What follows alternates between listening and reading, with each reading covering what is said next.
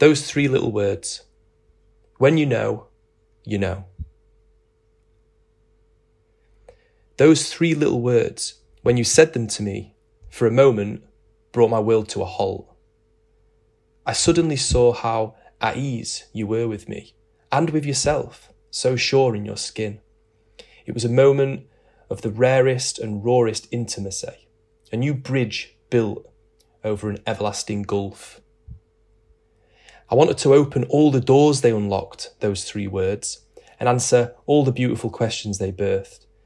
Yet it was just as nice to do nothing, to sit with you and let them hang in the stunned silence that followed.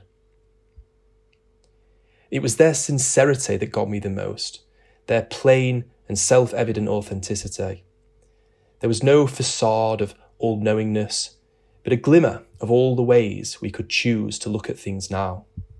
I knew I could finally stop playing games and second guessing. I just needed to hear those three little words. To think, where would passion, where would progress, where would the whole of science and damn creation be without them? And you, brave enough to say them, when you had so much to gain and so much to preserve by not saying them, or by saying something else, something more composed or something untrue. I know what it takes to say them and mean them, and that's why I'm so touched.